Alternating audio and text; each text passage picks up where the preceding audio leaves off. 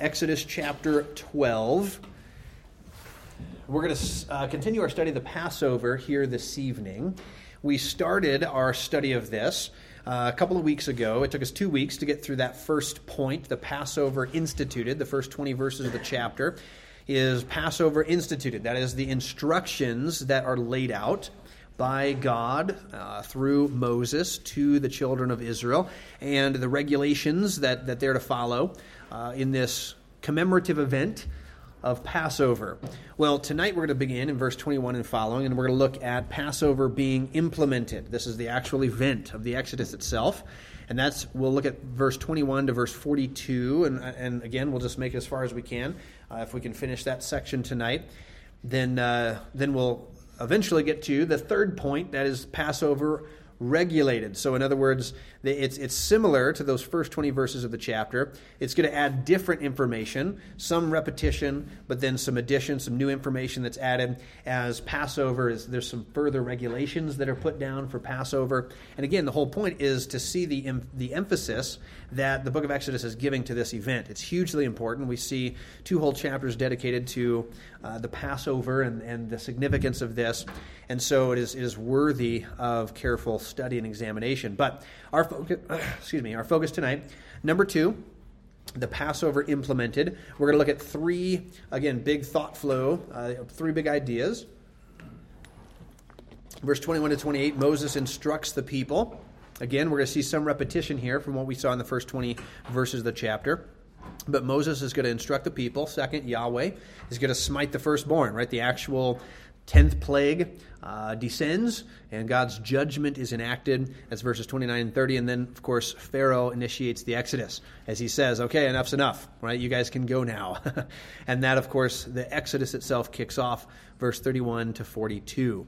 All right, so again, uh, we got a mouthful tonight, and I don't know if we'll get through all that, but there's uh, a lot of stuff here for our learning. So if you got your Bible, let's look at uh, verse 21, and let's read at least down to verse 28, and let's begin there with this uh, section where Moses instructs the people, okay? So, Exodus 12, verse 21 says, Then Moses called for all the elders of Israel and said unto them, Draw out and take you a lamb according to your families, and kill the Passover.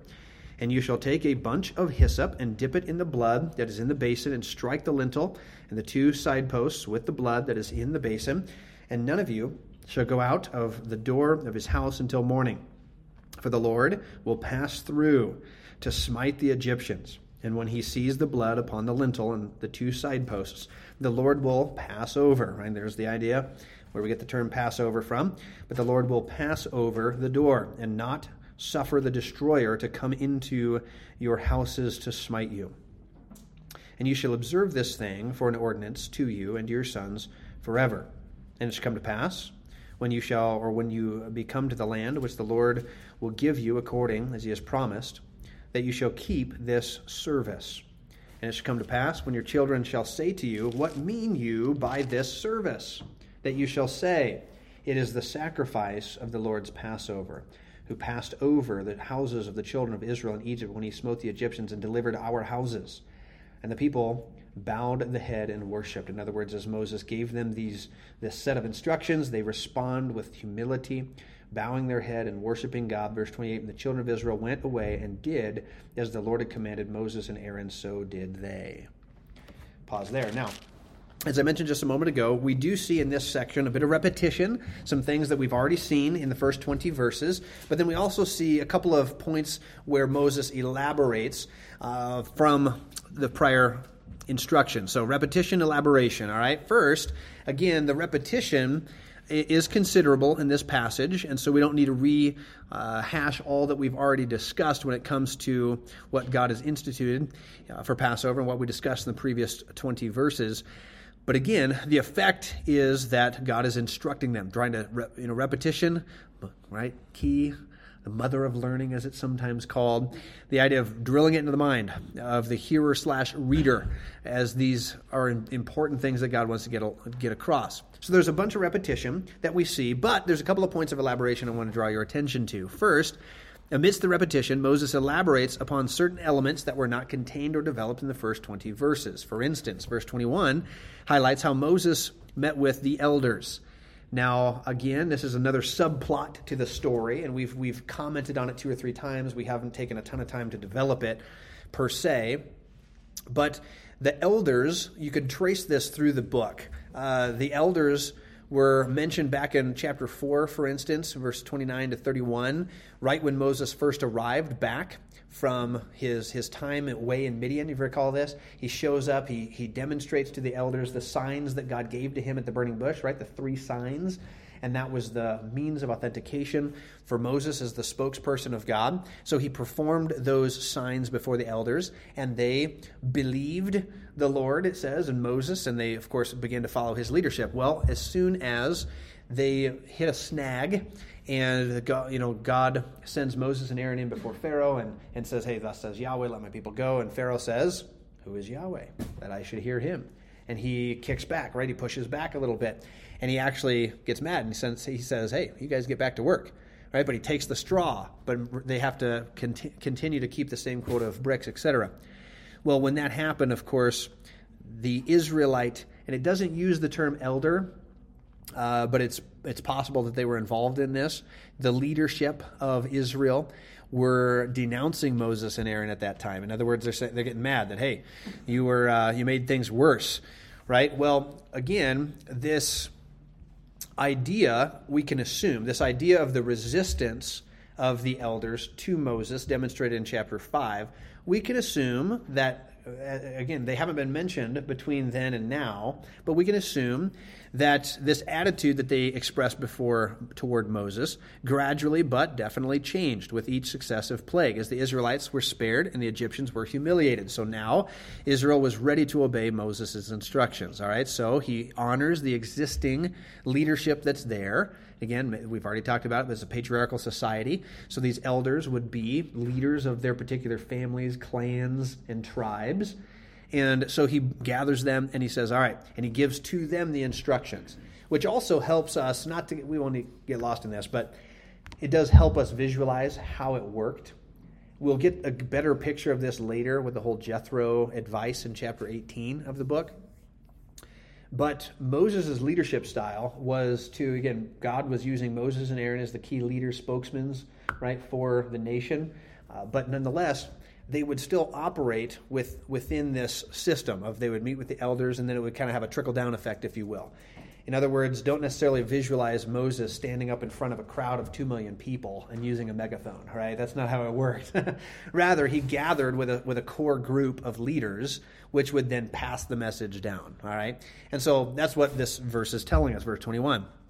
So again, as it says, he meets with the elders, but Moses then rehearses the instructions that were given to him by God in the, in the previous 20 verses, which we've already talked about the last couple of weeks. But he elaborates particularly upon the act of applying blood to the door. Verse 22, for instance, specifies that the elders are to use hyssop to smear the blood on the dwellings. So this is the first reference to hyssop. Hyssop is a plant, right, that has many stalks and it would have been uh, an effective brush of sorts. And its use, again, prevents the blood from coagulating. In other words, they can mix it right in the basin and then spread it over the door, the post, and the lintel. And what's interesting is, again, this is the first mention of hyssop in the account. This is an elaboration. But from here forward, what we're going to see is that hyssop is going to become a key component in later purification r- rituals. Uh, we're going to see, for instance, in Leviticus 14, this was a key component. It was required to be used in the ceremony, the ritual to cleanse the leper from leprosy, as well as the touching, if you were defiled because you touched a, a corpse, according to Numbers chapter 19, they also were to be cleansed with hyssop. Now, because of these legislative requirements and ceremonial law, hyssop then, of course, becomes a symbol of purification. Perhaps it's most well known in David's prayer of repentance in Psalm 51, verse 7, where he prays and he asks God, Purge me with hyssop, and I will be clean. Wash me, and I'll be whiter than snow. Right? Of course, uh, he's, he's talking there of an internal cleansing, a forgiveness that God is granting to him. But nonetheless, hyssop is being harnessed as an agent uh, or you know uh, an instrument that God is using in the process of cleansing. But not only does, does Moses draw attention to the hyssop, But he next draws attention to the door. Now, we talked about this a little, a little bit last week, so we can make quick work of this. But Moses draws attention to the door to which the blood was to be applied and from which the inhabitants were to avoid until morning, right? They were to stay inside uh, so that God would pass over. Verse 22, right, it mentions the hyssop, but also says, okay, strike the lintel two, two side posts with blood that is in the basin, and none of you shall go out of the door of his house until morning. I mentioned this last time, so again, we can make quick work, but doors were vulnerable vulnerable places of entrance and access to a house, right? It was the the hole in the wall, if you will. And as such, they were associated with a number of superstitious ideas in ancient Near Eastern cultures. Uh, we have some examples of this in the scripture. I mentioned last time, I think the, uh, the Philistines in particular. Uh, 1 Samuel 4 and 5 highlights their uh, superstition associated with doors and thresholds in particular. And that was largely due. I mean, there was already a, a superstitious idea associated with it, but it became they became all the more superstitious of doorways and thresholds. You remember? Because when God, the Ark of the Covenant was taken, remember where they put the Ark of the Covenant? In Dagon's temple. Remember? But what happened to that idol of Dagon? That's right. They, God knocks it over to where it's bowing. It's on its face before the Ark of the Covenant.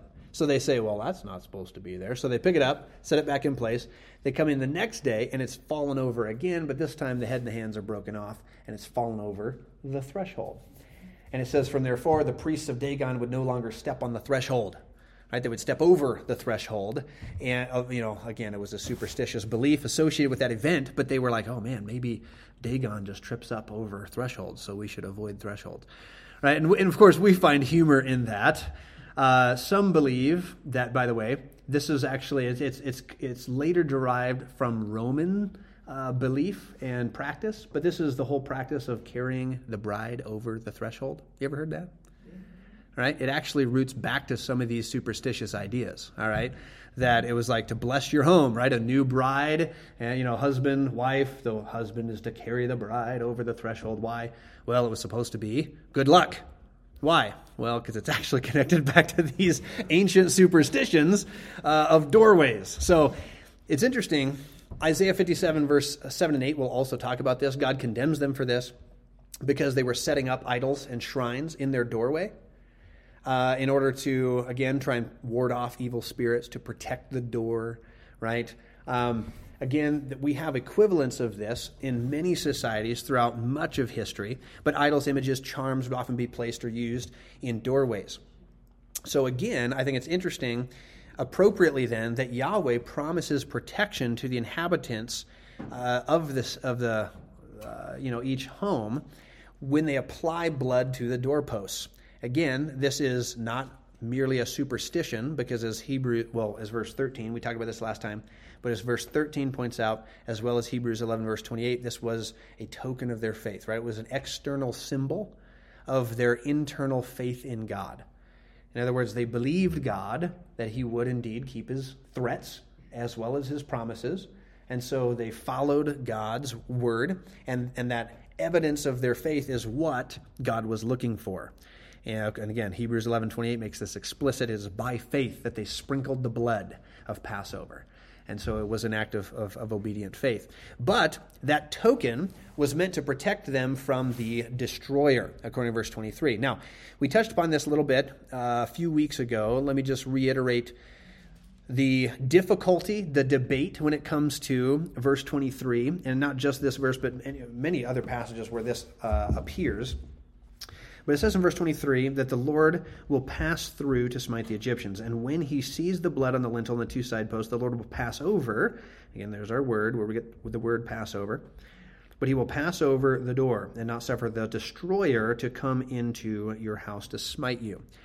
Now, again, we mentioned this before, but the identity of the quote unquote destroyer, mentioned in verse 13 as well in verse 23, is a matter of disagreement among commentators. There's four basic options at play. And again, we could get you know derailed in a discussion of this, but feel free to give me your thoughts.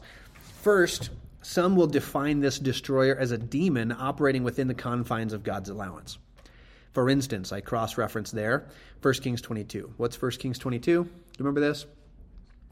This is Ahab, wicked King Ahab. See, I am going to get off into this, but wicked king of the north, King Ahab, is uh, he's been destined by God to dis- to be destroyed, to die, but God, it, it remember because Micah. Okay, see, I'm too far in.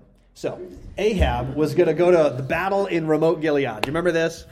And Ramoth Gilead is, a, is a, a, a, city. It's on the outskirts of Israeli territory. It's in modern day Jordan. It's east of the Jordan River. But it was kind of it was always being battled over. Israel lost it, gained it, you know, lost it, regained it. Well, Ahab is wanting to go fight the Syrian army, the uh, you know Arameans, they're also known by, and regain the city of Ramoth Gilead. So he gets Jehoshaphat. Remember this? to come and help him. Jehoshaphat's king of the southern kingdom, Judah.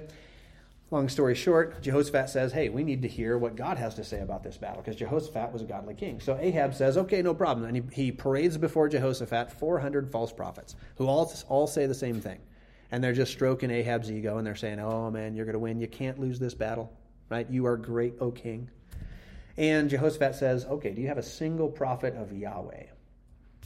And Ahab says, Well, yeah, but I don't like him very much. you remember this story? It's, it's really comical, but he says, We have a prophet, but we don't like him. But I don't like him. He says, Because every time he prophesies, he says something mean about me. Right? And it's like, well, that should be clue one. you know, you know what I'm saying? If the prophet of God never has something good to say about you, then maybe you should change. But anyway, so they bring Micah or Micaiah again, you know, before uh, the kings. And you remember the guy who, who fetches Micah is coaching him along the way. He's bringing him before the kings and he's saying, All right, we have 400 dudes, and all 400 guys said that the battle was going to be a success. So why don't you just fall into line, say what you're supposed to say, and we can go home and you know get our lunch? Or you know, I mean, I'm sure that's what was, what was on his mind. So Micah says, All right. He says, then, so he shows up and he says, Oh, king. And he must, and we don't know, he must, he must have been saying something, you know, sarcastically. Yeah, but he says, Oh, king, you're going to go and you're going to win, right? This is going to be a great battle. And Ahab says, All right, Micah, how many times do I got to tell you? Tell me the truth. And Micah says, All right, you asked. and so he says, Here's the truth. He says, I saw a vision. And it's really fascinating where he says, This is the vision. I saw Yahweh, the King of Kings, Lord of Lords, sitting upon his throne, surrounded by his heavenly hosts. And Yahweh speaks and says, All right, guys, Ahab needs to die at Ramoth Gilead. Anybody got an idea? So God puts it out, and, and it says the heavenly hosts start giving options. Well, how about this? How about this? How about that? And then it says, an evil spirit steps forward and says, I will go and be a lying spirit in the mouth of the false prophets, and I will convince Ahab to go. And Yahweh says to the evil spirit, All right, you got the job. Now, do you remember as soon as Micah, the true prophet, says that, one of the false prophets steps forward and slaps him in the face. Right? And he and he and again he's he's trying to demean Micah, but Micah just told the truth. Right? He, they asked him to tell the truth, he told the truth. And he basically said, Those 400 prophets, they're all a bunch of liars. And here's the reality you go to that battle, you're going to die. The nation of Israel is going to be scattered as sheep without a shepherd because the king is going to die. Well, that, again, wasn't a popular message, but it was a true message. But there's a lot that we can get into that story, but the point is the best there's a, there's a debate on that, but probably the best way to interpret the evil spirit that God allows to go and be a lying spirit in the mouth of the 400 false prophets is, is a demonic spirit. In other words, it's a spirit that is already out for malevolent purposes. Right? But God is allowing even them to work in his providence. Do we have ex- other examples of this in Scripture where God allows wicked beings or people to do wicked things, but God is ultimately overriding the purpose? Job. All right, Job's the classic, right? Right? That's that's the big one. Job's the good. That's probably the best example. There's other examples, but but we see that's probably the best example. So the concept is that so some view the destroyer here as a demonic spirit that is being used or allowed by God to go and perform the deaths. Option number two some will say that the destroyer may well be God himself. We already read these passages in a couple of weeks back, a few weeks ago, but in Psalm 105, uh, Psalm 135, Psalm 136, three times in the Psalter, it is God says, "I myself went through the land of Egypt." All right, so some will read that as God Himself, um, which I think is is possible. But when our verse, verse 23, says, "The Lord will pass through," and then it says, "He will not." allow the destroyer to come in. In other words, it seems like there's two different entities at work here. So, though Yahweh is ultimately credited with what happens here because he allows it, right? He even foretold it. But there, it's probably better to view there is some other agent at work. So, option number three is the destroyer may be an angel acting on God's behalf. For instance, we see that uh, the word angel is actually used in Psalm 78. Uh, and again, in our passage, it seems that the destroyer and the Lord are two separate individuals uh, being at work here. We see other examples of this where the Lord sends an angel, a destroying angel, in fact. Uh, you remember that 2 Samuel 24 is where David was counting the, the people. Remember this? And then God was he sent an angel, and the angel was holding a sword over the city of Jerusalem. Remember this? And uh, that that's a, a picture of that destroying angel. But then, last but not least, some will suggest that the destroyer might be, quote unquote, the angel of the Lord which is an Old Testament appearance of the second member of the triune Godhead. Right? We've talked about this many times. What's that? Could this be the same one as the curse with David and or yeah, with David and over oh. when the curse because David Oh, when they got kicked out of the Garden of Eden and the and the angel that was guarding the way.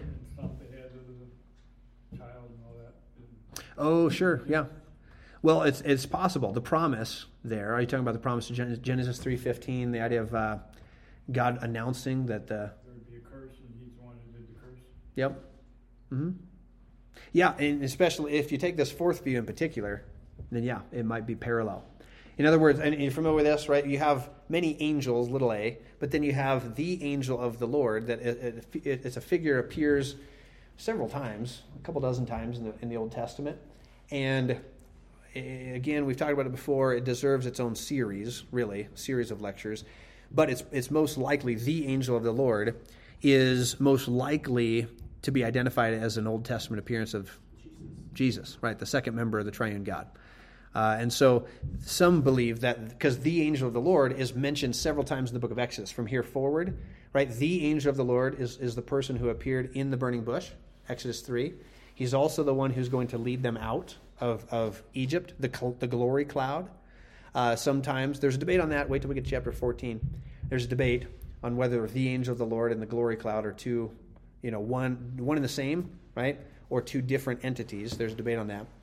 But we see a several passages, and here's a here's a good one where it seems like there's two divine figures at work, and yet you know because we see the Lord and then the destroyer is singled out. But if but if that's the case, then again, the angel of the Lord being second member of the triune Godhead may well be at work here. You had a thought? With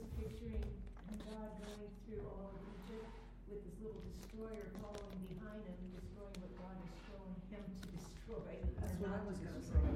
Yeah. Like this not very. Sure. No, no, that's good. In other words, I think, and I think you're right. I think that's probably how we should visualize it. Is we see, you know, two figures, if you will, going through the land of Egypt. By the way, this same sort of thing is going to happen in the book of Ezekiel. It's going to happen in the book of Revelation, where God sends out an angel to go and put a mark. Remember, this, is Ezekiel. Put a mark on all the faithful in the city. And this, again, I'm getting, we're too deep in, so we're just going to keep talking about it. But Ezekiel describes, it was because Ezekiel's telling us about the destruction that's coming upon the city of Jerusalem in, in 80, uh, or not 80, 586 BC. Well, he says, I'm going to give the city up to destruction, but I'm going to save a remnant. So he sends an angel with an inkhorn. Do you remember this? And he goes through the city and he marks all the faithful remnant. And they're the ones that are going to be spared from the sword. And then God says, Then I'm going to send in the destroyer who's going to wipe everybody else out. In other words, this seems to be parallel to that. That, that Yahweh is going in and he's identifying each house that has been marked, right, with the blood. And then the destroyer is in tow. And the, the, the houses, you know, he goes from one, he says, oh, that one's good, that one's good, that one's, oh, no mark there. Destroyer goes in, comes back out. Next house. And they go house to house to house to house throughout the land of Egypt. In other words, it's a picture of uh, an exhaustive investigation. Every single home is being investigated. And those who are faithful to God and put the token, you know, blood on the doorposts are spared. Because what happens? God says to the destroyer, don't go in there. And they pass over the house. The house is protected by the blood. All right? You guys got some wheels turning. All right, you got thoughts. I'm getting a bunch of faces like, whoa, thinking about this. How they identified the firstborn? There had to be other kids, so how did they identify the very firstborn? Yeah, no, that's a great question. So I think it's probably an allusion to the cultural um, aspect of primogeniture. In other words, each uh, family, the firstborn male offspring was identified as the next, you know, leader. Once he, you know, grew up and came to fruition, whatever, he would become the uh, the leader of the clan. So each family had, you know, a firstborn. Now it might not be in your immediate, you know, family nucleus, you know, if that makes sense, but in your family, you know, your extended family, there was always a firstborn in every family, if that makes sense. Yeah. Well, Gordy, you got a thought? Then did you have something? Okay, Gordy. Uh, well, in John chapter 10, Jesus describes himself as a door. Mm-hmm. And then when you think of Jesus' blood being on you, that would save the destroyer from taking you into Hades for ever and ever and ever. Mm-hmm. In fact, in that same chapter, uh, a thief is described as to kill and destroy. The thief that comes into the, the Mm-hmm. people. Mm-hmm. I mean, I'm just trying to tie it into Jesus. Sure. I. So, I mean, as you're percolating that thought, so are you are you going back to maybe favoring that first view? The destroyer is a demonic spirit at work. Okay. And so God's going through and he's saying, that one, yep, you can take that one. Nope, not that one. Yep, this one. Nope, not. Seeks to kill and destroy. Okay, interesting. Linking it to John 10 and Satan who seeks to kill and destroy. Okay, interesting. Same with Job, with Job, he said he could only do certain things to do, right? Yep, that's right. Exactly. So if it's a demonic spirit, he's still restraining that spirit, exercising dominion over it.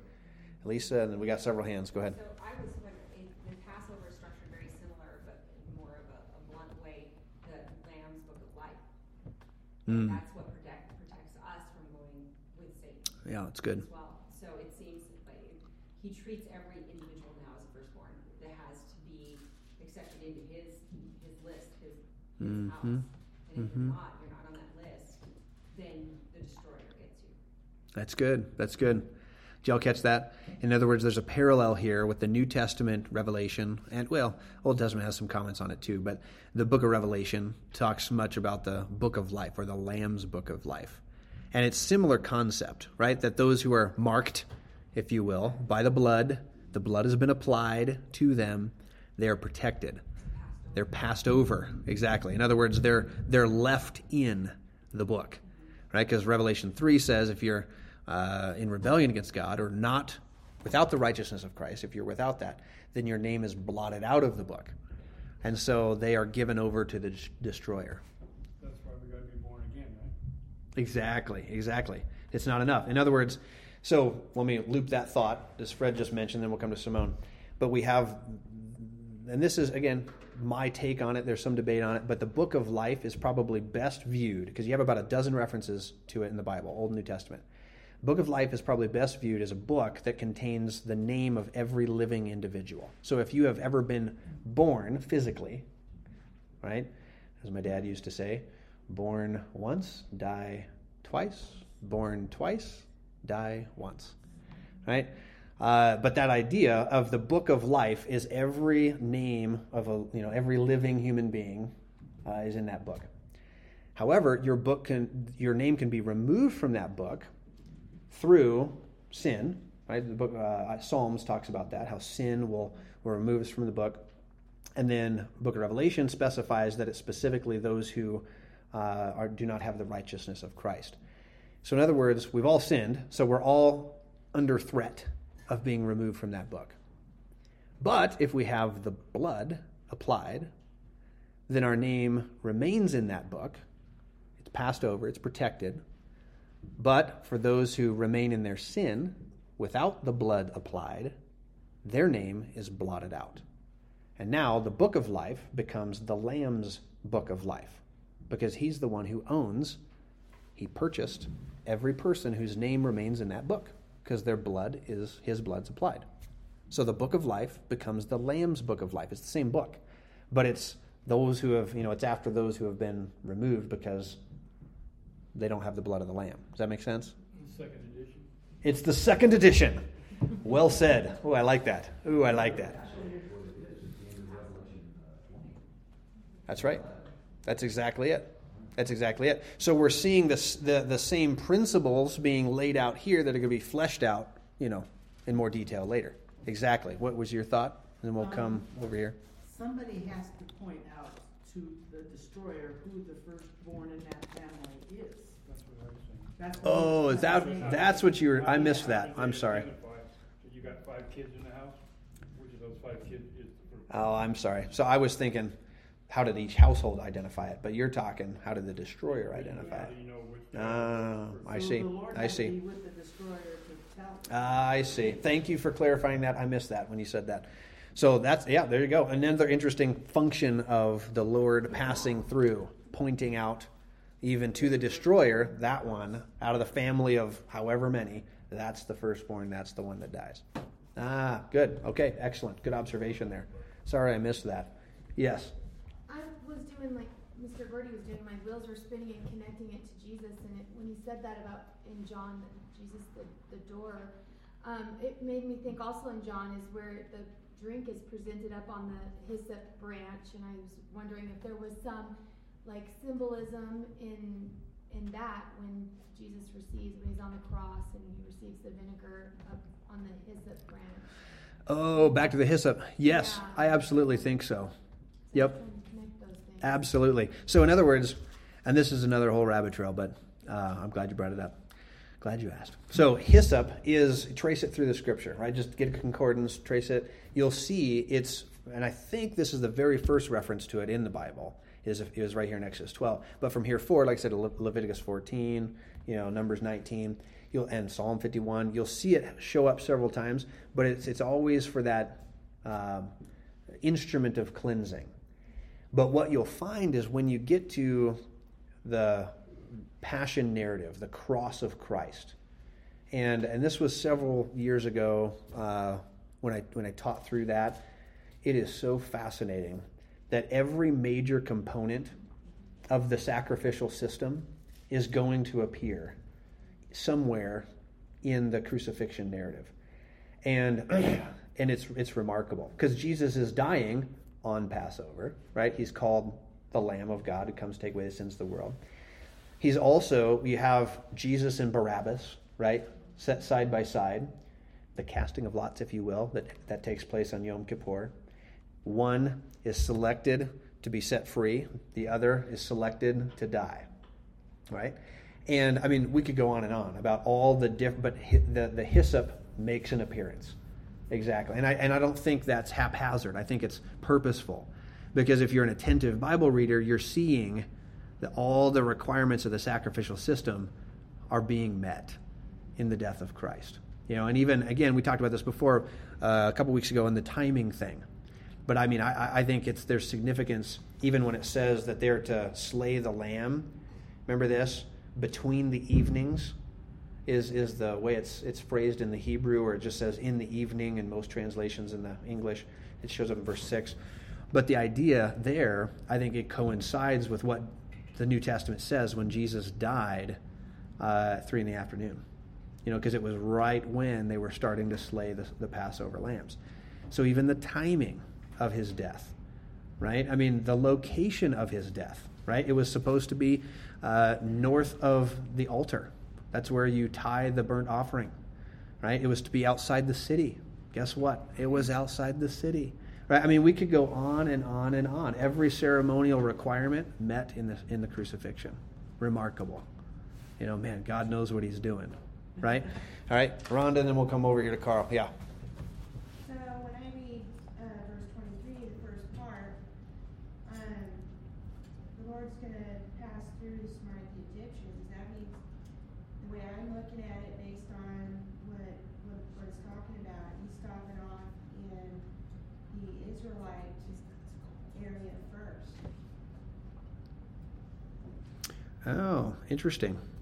And so, when all of the other plagues, it nailed the Egyptians, that, the way I'm looking at it here, he's gonna pass through the Israelite camp first. Yeah. No, that's that's an interesting read. In other words, he's going to go through first on his way to smite the Egyptians. He says he's going to come check out because he says your houses in verse 20, the end of the verse. Yeah, interesting. In other words, the it begins at the judgment begins at the temple or you know the house of God. Is that where you were going with that? Oh, that's good. That's good because that's a Peter a point Peter makes in the New Testament, right? That that phrase that judgment begins at the house of God, right? In other words, we need right. I mean, we're God's people, and we're the ones that are supposed to be in relationship with Him. So judgment starts there, and then it ripples out. You know, and, and that's a similar idea with the Old Testament. You know, God says, "Come in- in Ezekiel again." He says, "I'm coming to my temple." Starts there, right? And then He wanted to see if his people were gonna trust him and, and do what they were supposed to do. That's good. That's good. Come check on them first. Excellent. Okay, Carl, and then we'll come back to Lisa. I was just thinking the other day as I was rereading, and as far as I recall, there's only two times that there's like supernatural darkness in the middle of the day, and it's the ninth plague, and then right before Jesus' death, those three hours. Yep. And the plague was three days and then three hours. Oh, that's an interesting correlation. So back to the, our correlations with, you know, the crucifixion and ceremonial law. That's good. That's right. And I think there might be another plague in Book of Revelation where it's like you have like kind of the bookends of the Bible, if you will, Exodus, Revelation, and then you have the cross of Christ in the middle, a supernatural darkness. By the way, I think I mentioned this in brief when I taught through it years ago, but since teaching through it, I found like a couple of extra sources that I didn't have. I wasn't armed with this information earlier. Made me, you know. But but I did discover there's a couple of ancient sources that record that. Uh, extra biblical sources that record a darkness, a strange darkness that happened, you know, on Passover, you know, uh, in the middle of the day, and and it describes. And I'd have to go back and you know give you the sources and look them up, but it, it, it's eyewitness accounts that I think one was down in like Egypt or you know somewhere in the south. One was further north in like uh, modern day Turkey, but they were witnessing the, the you know this darkness that covered the land of Palestine, and, you know, or Israel. Really fascinating, you know, and and in other words, just corroborating evidence of what God has done, you know, in the Scripture and that supernatural darkness. I like to say, you know, that God's covering because there's a special transaction that's taken place between father and son right? The atonement is taking place. So he's you know he's veiling it because it's the holy of holies. No one's supposed to see that. You know and i, I mean it's it's kind of at least in my mind some of the imagery perhaps behind that supernatural darkness. That's good. That's a good parallel. Uh, who else? Lisa and then we'll go back to warren. So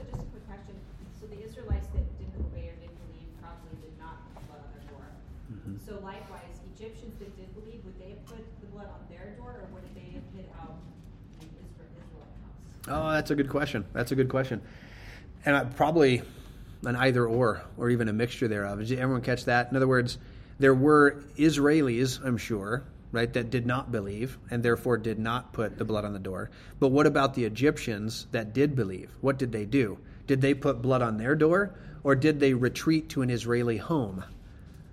You know, either way, they would have been honoring the command. You know, I think that's a good question. I- It makes you wonder. Did he say he was just gonna smite or kill the firstborn of the Egyptians, not the Israelites? No, he's. Uh, we talked about that earlier. It was a couple weeks ago, but it's yeah. He says anyone, Israelite or or Egyptian, that didn't put the blood on the door, yeah, was would have would have been subject to the the, the slaughter. That's why Moses said, don't go outside. Exactly. He says, You don't go outside. You stay in there until morning. You know, because he says, I remember this was back in chapter 11, but he says at midnight is when that angel's coming through. You know, or the destroyer, whoever it might be. Yes, sir. I was thinking back to the John ten that was mentioned before. Mm-hmm. And John ten talks about the door. And it talks, when- in that context, it talks about the door as a door of protection, access to the family. Um, There has to be passing through the door to become part of the family, so there's a lot of concepts like that. Mm. So if I bring that back into the, into the uh, tradition here that we're looking at, it's like everyone had doors. And the door was their protection from outside influences. It says in John ten, only thieves will go in windows and other places. Mm-hmm. So it's protection. The Egyptian had that protection because they had doors. But their door was useless Mm. unless it had the blood. Yeah. And so that, that's like, here, you have everything, all your strength, all your power symbolized by the door. It's good. Again, it does you absolutely no good unless it has the blood of Jesus. That's right. That's right. The blood of the The blood of the Lamb. Yep. Ultimately, the blood of Jesus. Amen. Amen. So it's, it's like coming back to that saying, and for us, it would be, you know, we could have all kinds of doors. We can have a wonderful door that's strong and That's right. bulwark against the whole world. It's good. But if it doesn't have the blood of the Lamb on it, it's worthless. Amen. That's exactly right. That's good. We didn't want to be in the scriptures. Amen. Amen. And that's a powerful thought when you when you think about, you know, in other words, are you agreeing with with Gordy's thought that maybe in the imagery here, you have you know, Yahweh, the Father, you know, the the door with the blood on it representing Christ. In other words, He's over the home protecting it, and then the destroyer would be demonic or satanic spirit. So I like that. That's good. That's good. That's good thought, Joe. Well, so you were asking if the Egyptians put blood on the doorpost. If you read verse thirty, it would indicate not. So if they wanted to be saved, they would have to go to an Israeli house. He says there was not a house where there was not one dead. Oh, good observation. So, so can, did everyone catch that? Can you say it again, Joe? Verse thirty. Go ahead. Verse thirty, it'll, it'll talk about Pharaoh rose up in the night, he and all his servants, all the Egyptians. Notice the word all, and there was a great cry in Egypt, for there was not a house where there was not one dead. Yeah. So I think that instructions to the Israelis, if there's Egyptians that made it their house, maybe. Yeah. And I don't know where it says that any, any Israelis didn't put blood on the doorpost. No, you're right. It doesn't say that. We're just assuming that that might be a possibility. But I, you're right. I, I don't know a place where it says they didn't. Right? We'll just. That's a good point. Yes. I don't know if the original word here is for house either. Is that house as in structure? Is that house as in the house of, you know, a certain family, which would incorporate many houses, Mhm. physical houses. Well, so the tricky thing is in Hebrew, it's the same word. Yeah, bayit. Bayit is house.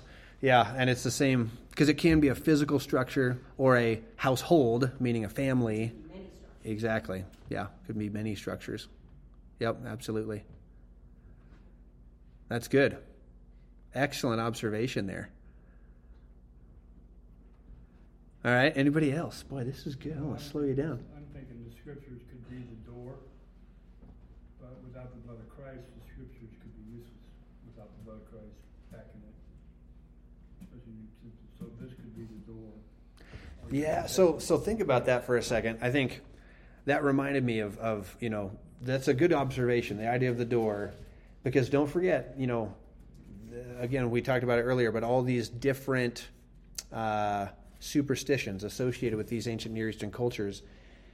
Most, I mean, most if not all of the Egyptian households would have had idols or charms or something to protect their door, right? So, kind of going back to Warren's point, they had doors, they had gods, right? They had charms, they had everything that they had to protect, but at the end of the day, it was useless, it was worthless, unless it was the blood of the Lamb.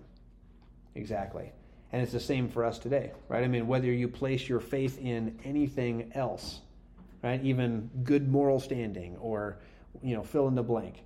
But you place your faith in anything else but the blood of the Lamb, it's going to be a false door, right? It's, it's not going to provide the protection. That's good. Yes, ma'am.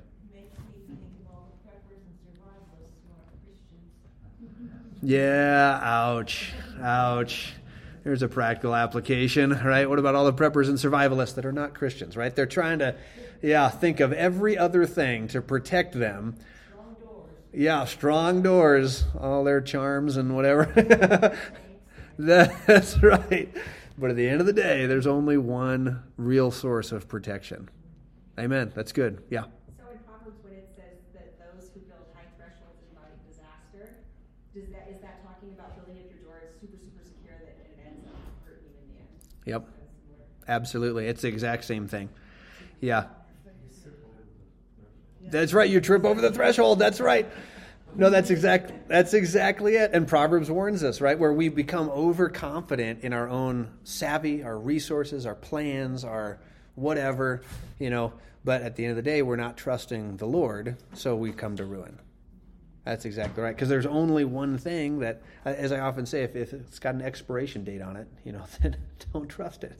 You know, it's like it's it can't ultimately save you, right? But there is one eternal, infinite, you know, all powerful being that we can trust. So, Amen. Boy, that's good. Okay, so we didn't get uh, through the chapter this evening, but that's okay. Next time, we'll come back and look at uh, this. You know, again, we're looking at this, uh, the instructions that Moses gives. I think we, we got through that, but then we'll come back next time and we'll look at, you know, verse 29 and following the actual smiting of the firstborn, the Exodus itself being kicked off. All right, and then once we get through that, I'd like to pause probably before we do the regulation, you know, uh, at the end of chapter 12 and chapter 13, and do a quick excursus just because this is a often asked question, a highly debated subject in scholarship, and it's important for biblical inerrancy. Um, but we'll give a, a lecture to the date of the Exodus. When did it happen? And why is that important? Um, because it's, it's one of the number one things used by secularists to try and discredit the Bible.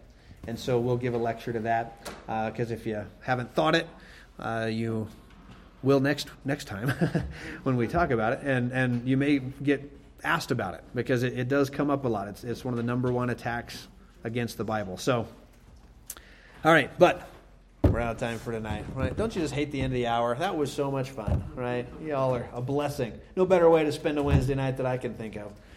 So let's pray. Yes.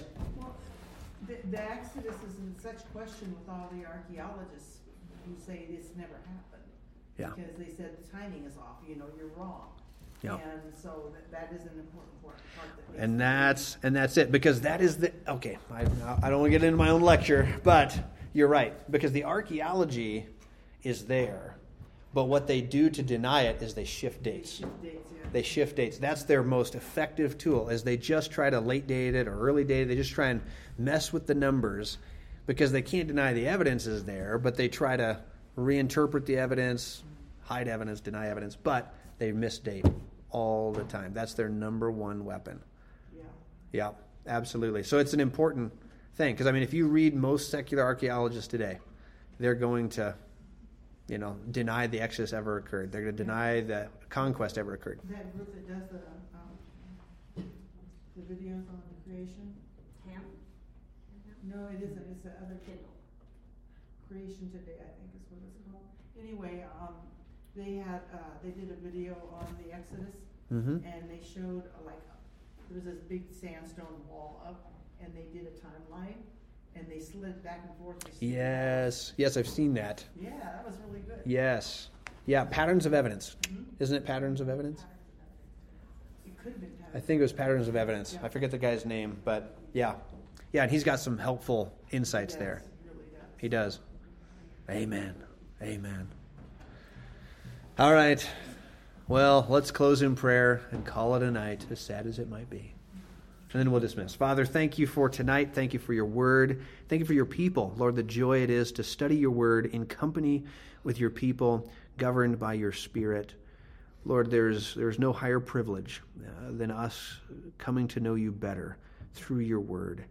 Lord, and we're so grateful for the privilege of studying in community and, Lord, uh, coming to a greater, a deeper awareness of who you are and what you've done. And Lord, thank you for tonight and the discussion and, and just the contemplation, uh, Lord, of, of your all powerful hand, your protecting uh, each household that had faith in the blood of the Lamb, and how that is true of us, uh, Lord, all the more as we discuss the, the book of life and the Lamb's book of life.